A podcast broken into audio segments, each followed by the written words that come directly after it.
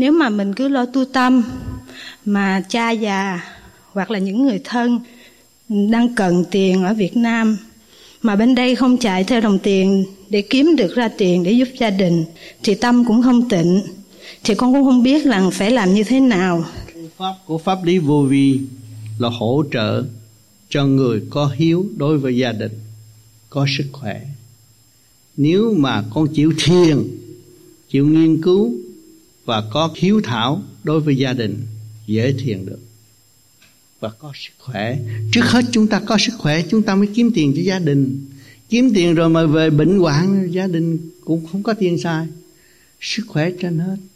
Cho nên cái pháp lý vô vi giúp cho mình có sức khỏe thêm, thì mình có dũng mãnh, dấn thân để cứu độ gia ca cũng như cứu độ đồng loại như thầy là thầy nói thì con thấy cũng có cái lý.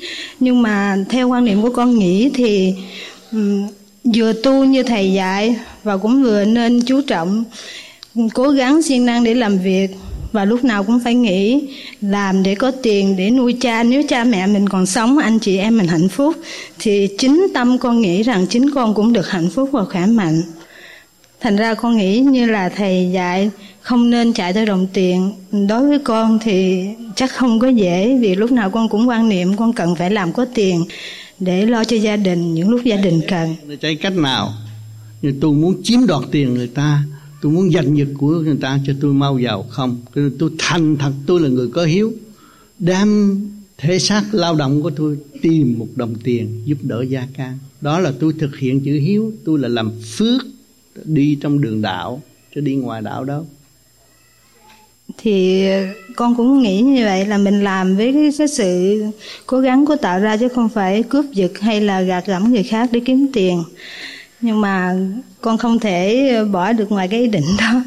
Thành ra con sẽ cố gắng. làm vẫn tiếp tục mà thiền vô vi nó sẽ tăng gia sức lực sáng suốt hơn mà nó dày công phục vụ. Nhưng nó làm cơ sở nào nó tận tâm cơ sở đó thì đồng lương nó sẽ khá đồng tiền nó có nhiều nhiều người quý mến nó nên thấy nó an vui, nó thật sự giúp đỡ gia đình trong tình thương và đạo đức.